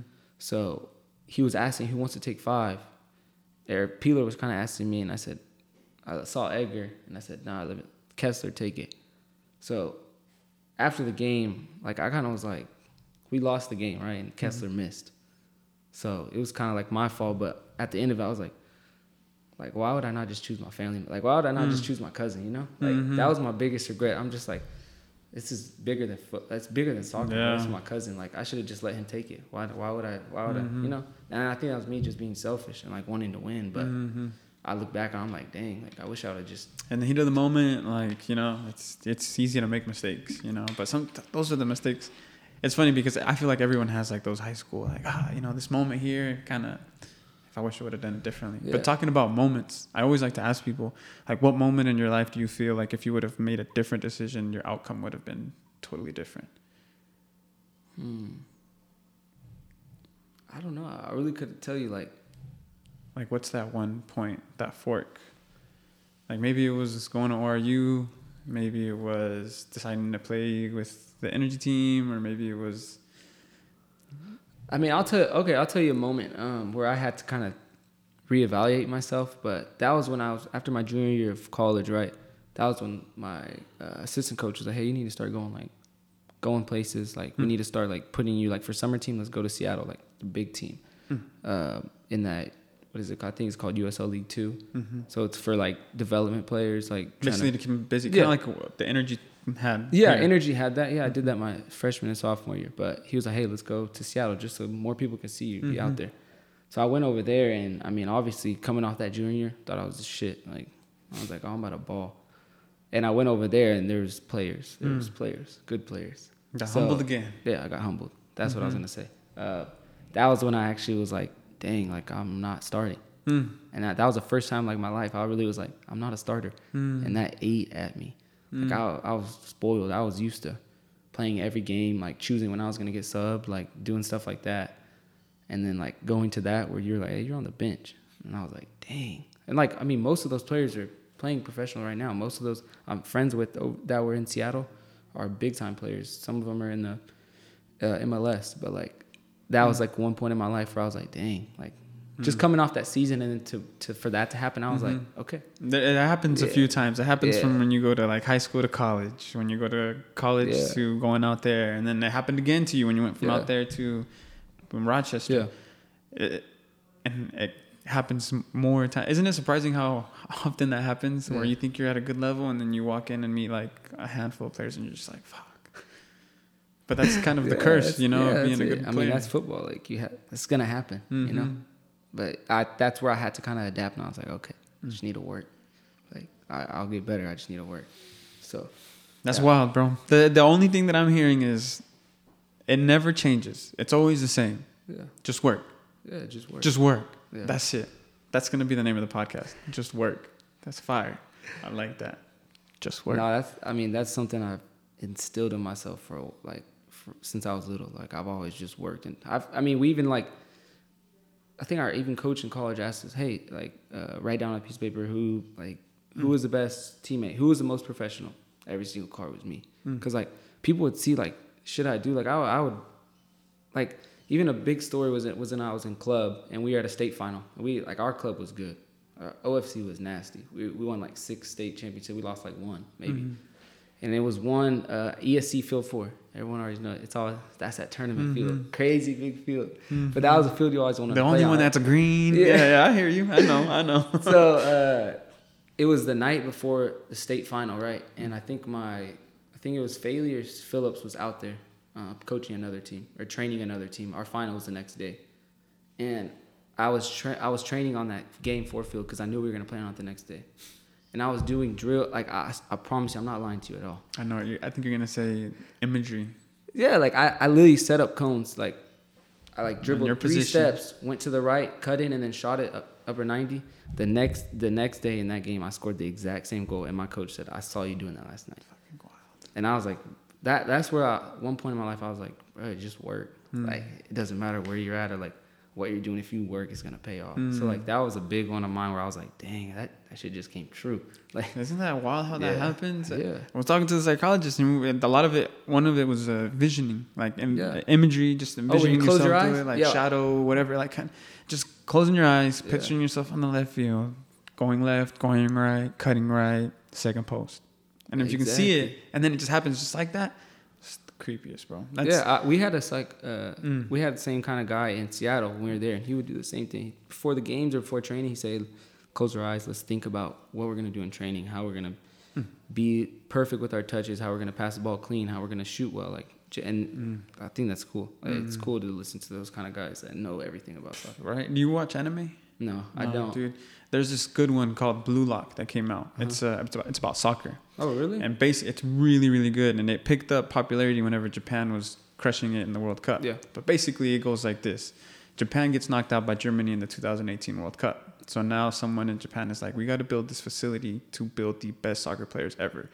We're going to throw a whole bunch of kids in there, and they're all forwards. And they're basically saying, like, we're going to build the best players so we can win the World Cup. And then it goes into like how players need ego and how they need to be selfish and how they need to, you know, because that's what the forward does. You need to be that player that's not going to pass the open pass to get the goal because your job is just to score. Yeah. You have to be egotistical to score, and that's basically what it goes down to. And it follows this one character who wants to be the best and runs into a whole bunch of players that are good, some that are fast, and, and he basically unlocks his own. You know, and that's basically what it Yeah, I never heard of it. you should check it yeah, out. I need to it's check it really, out. really good. It's about soccer. But where I was going with that, I don't know. I forgot. But I mean, just work, right? Yeah, no, I mean, going back to that, it was it was it was good seeing like Mm. that happening. Like even in college, like I'd be at the treadmill before. I would be at the treadmill like before training or after training. Or people see us have a hard training, and like later in the day, I'm over there like jogging or Mm. doing something like on the field or training. And pe- like you just see you just see one of your teammates see you, and you could just imagine what they're saying. Like, damn, Yeah, that's when, yeah, like Goggins says, you take their soul, bro. yeah, take their soul. Like, ah, and then you practice when he goes up against you, then he's gonna be like, ah, this guy works out harder than me. I don't know if I'm gonna be. Got snatched your soul, bro. That's yours is mine, Yeah. man. That's. I, I always like I always think too like what everyone says. It's like someone's working harder than you. So like Mm. Oh, it, it, it eats me. Like, it eats me to hear that. So like, yeah, I'm dude. like, you, you look like I you're about to gotta go hit the gym after this just to get it out of you. That's funny. Nice, dude. Dude, do you want to leave any messages? Anyone that's uh, that you don't really get to see? Anyone that's been following your journey, or someone that's following your journey just Nah, to go with you? yeah, I just think like everyone that's following my journey, like like I told you, I have a lot of people that come up to me and I, it's amazing. Like getting to hear them, or even a bunch of people that message me on Instagram, like, hey, like I'm from OKC. How should I like how should I do this? I'll reach out. Like I'll text back all the time. Hmm. Like I just think you just gotta like you have to put your all into it. Like if you want to make it, you got to put your all into it. And like I just want to thank everyone that's helped me. Like like I told you, Cesar will go out and train with me. I'm like, why are you training with me? Like you, you're not you're not gaining anything from this. I mean, like not really, but like I, he just loves being with me and like I love training with him because it's like my brother, you know. So Cesar just turns into a little baller without anybody knowing. You never know. He's just out there balling. Like, what is he doing? Like, Yeah, like bro, even like my girlfriend, I'm like, damn, I'm so thankful for you because like, Hmm. like even in Rochester, like after every session, we would go to the gym because I had to stretch out or like foam roll or something. Mm-hmm. Hey, can you like uh, massage down my legs? Like, can you can Mm-hmm. you give me a massage? Can you fill up the bath? I do the Epsom salt baths. Yeah. Almost every every other day, I would do one, and I, I was just like, damn, like my circle. mm-hmm. I'm thankful for my circle, you know. Circles, we need them, bro. Well, Yeah. I appreciate you for coming on. This was a lot of fun. Yeah, it was. It was cool. And if you ever want to come back on, hit me up when you're back off season. We'll Yeah, catch next up. off season, let's hop back on. Talk about the World Cup. Talk about something I don't know. Messi's like the greatest. Messi's the greatest. Messi's the greatest. Messi, Ankara Messi. I got my little kid going Ankara Messi, Ankara Messi at home, and he's like, "What am I saying? Don't worry about it. Just keep saying it. about it. Just Ankara Messi, Ankara Messi." Bro, when he peeled away against that good defender in Croatia, the best Oh, yeah. defender, bro. That shoulder drop. Mm. Nah, but uh, Ronaldo is right there. Ronaldo's right there. I'm He not, was. I'm not taking. he was away- right there. He, was, right there. But I'm not taking anything away from him. He's literally goat number two. Like I, think he's goat number two. the first loser. the first loser. Messi's about to get another Gold Cup. He's about to have his eighth Ballon d'Oro. Bro, Messi needs to come to Miami so we can watch. That's bro, do you think he'll come back? He has to. That he has to. I don't see Messi going anywhere else. He has to play in Miami. I hope he does. If I mean, I don't know. We'll see what he does. Honestly, so many people were like, he should just retire. But Nah, he said he's not going to retire. Do you see that? oh, he did after the. He said, "I'm not right? going to retire. I want to play as the champion. Like I ain't going nowhere." That's basically what he said. The Copa America is next year too, here in the United Oh, States it too. is. Yes. Oh, and I Oh, heard dang. that's Brazil, Argentina. That's all South America here in the U.S. So it's gonna get it's gonna get rowdy. And then, yeah, dude, I heard maybe Ronaldo might go to. No, I heard he signed a contract with Real Madrid, right? I don't know. I just heard he was training with Real Madrid there, but I don't know. Good time with Real Madrid. I don't know what he's gonna do. I hope he doesn't go to Saudi Arabia. Or I hope he doesn't get a bag. Yeah, comes to the MLS. Nah, not even a bag. I just like I don't. Why would he want to move there? Like, or I mean, I'm not trying to hate on it, but like, why would he not come like To- play in Portugal or play here? Like, just play somewhere. Like, I don't think he should go chase a bag for Saudi Arabia. He has all the money in the world. Mm, Do like Dani Alves did and just go to Mexico City, bro. Yeah, he just do that. We'll go Yeah. watch for sure. I'll go play for America. It's okay. I don't like you guys, but it's cool, you know, just to have a little Ronaldo out there in the in the yellow and blue. But Yeah, my, my parents were sending me, or they went to Mexico City last uh, couple months ago, and they went to watch at the Azteca. hmm Like they sent me a video of the of the stadium, like when they were cheering and stuff, and I was like, bro, have you been? Do you go? no, I have never been you, there. That's you never been to. Mexico? Nah, I've been to Mexico. Okay. I've just never been to the Estadio You have to. Azteca, and they say it's unreal. Like, Yeah. I was, and the video they sent, I was like, dang, like I couldn't even, like I can't imagine playing in front of that. Even just walking in, you know how when you walk into the stadium, you walk Oh, through the stands and you see the pitch, kind of the corner of the pitch, Yeah. and then as you come in, the whole thing panorama comes up, into your yeah. view, bro. And then you stand there and you look out and you say, "Man, I'm the shit. Maradona played here. What? Pelé won a World Cup here too. What?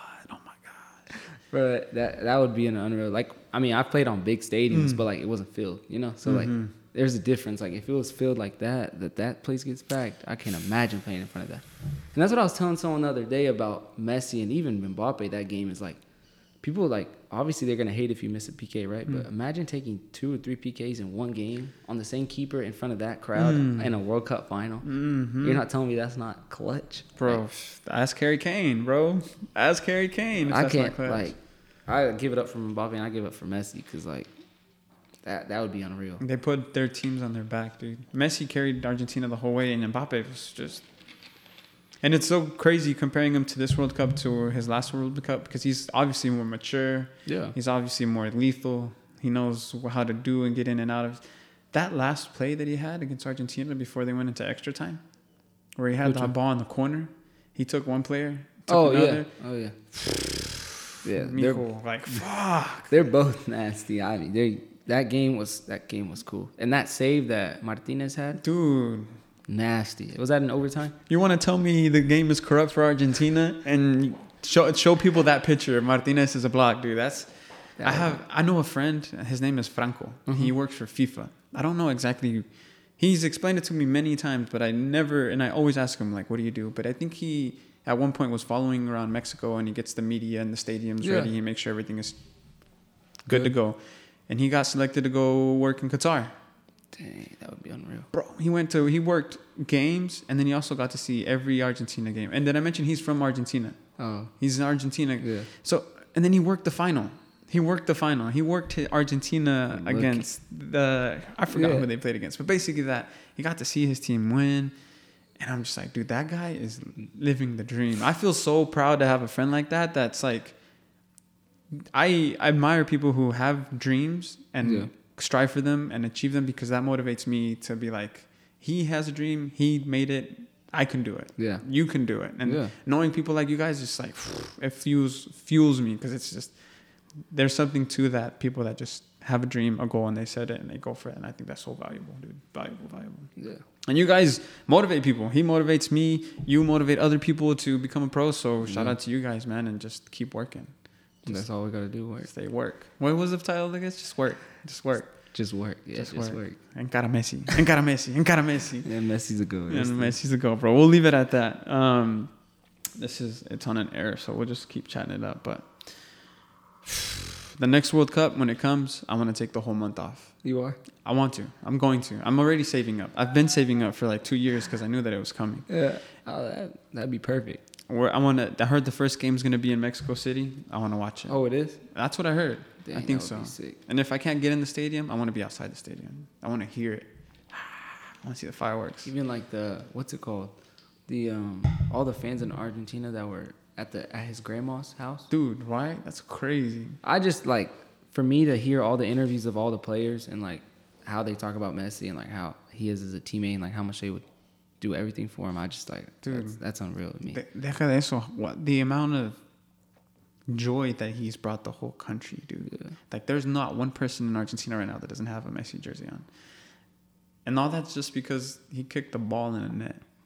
You know, in simple It's terms, insane. it's just a guy. It's 11 people on on the field with the ball, but they gave all this joy, all this happiness, and at the same time, they tore the whole country's heart out. Like France, you know, like they just they're sitting there, and it's just like a yin and a yang to this like soccer Yeah. thing, and it's just it means so much. It baffles me how much soccer just impacts people. No, yeah, and I was I was even telling my uncle yesterday, um, because I think people forget that like they're human. Like Mm. Messi's a human being, so like he's like, oh, Messi turned the ball over on that goal, and I'm like, yeah, he did. Yeah, I'm sure. That's every other player, yeah, dude. no, like everyone that happens, like it's gonna happen. I'm not like if Messi d- never messed up, then he wouldn't be a human. He wouldn't be playing soccer. Like Mm-hmm. there's there's no one that's perfect, and that's where I think sometimes kind of people get confused because they're watching every single Messi play, and they're like, because everyone's on the debate, and then they're like, oh, well, he turned this over. Oh, he scored a penalty. Well, it's like, like Yeah, calm down. Like it's okay. Like everyone messes up. Like Ronaldo's missed penalties a lot. So is everyone else. So like you can't. I don't think you can. You can't like. I feel like people are trying to pick at little things, and it's like, come on, he's a human being. Mm. but that's what happens. That's Yeah, the no, price you pay when you yeah. become a goat. Like yeah. that's like whenever we get to see Dante play at Western. Like I'm gonna be watching, picking at his game. Like this guy's a Hey, pro, you and he just turned it over. Like, nah, you can't judge on those fields because the ball just. Nah, but everybody plays on the same field, though. You know what I'm saying? But that every that happens to everybody, though. That's just part of the curse that comes with it. But No, I was out there the, uh, a couple weekends ago watching my my uncle's game, and I was just looking at the field like, I can't imagine playing on that right now. it sucks, doesn't it? But I mean, It's still soccer. It doesn't It's still matter what you're playing on. was like, People still have- scoring. Yeah, I don't have anything good to say, so I mean, I'm not gonna say anything at all. So yeah, I mean that's what it is, though. It's always been like that. You know what you're gonna get, but yeah. the tacos still slap afterwards. The beers still hit. Like the, the vibes are still immaculate. Like the Yeah. Dragos is kicking in. Now we have a DJ, so like the field. is everything. Who needs a good field, bro? When the vibes are where they are. So man, all right. Well, it's been a good podcast, dude. It does. It has. And again, if you want to come back on, let me know. I I'll make it happen. But uh, for the people that have been listening, I hope you guys have enjoyed this. I hope you guys have been able to pick up some nuggets. And if you guys want to reach out to him, he seems like he's going to reach out to you guys. So hit him up with questions and comments down below. Subscribe to the YouTube channel and, you know, show us some support, man. But this has been another episode of the Mas Futbol Podcast. Thank you. Peace.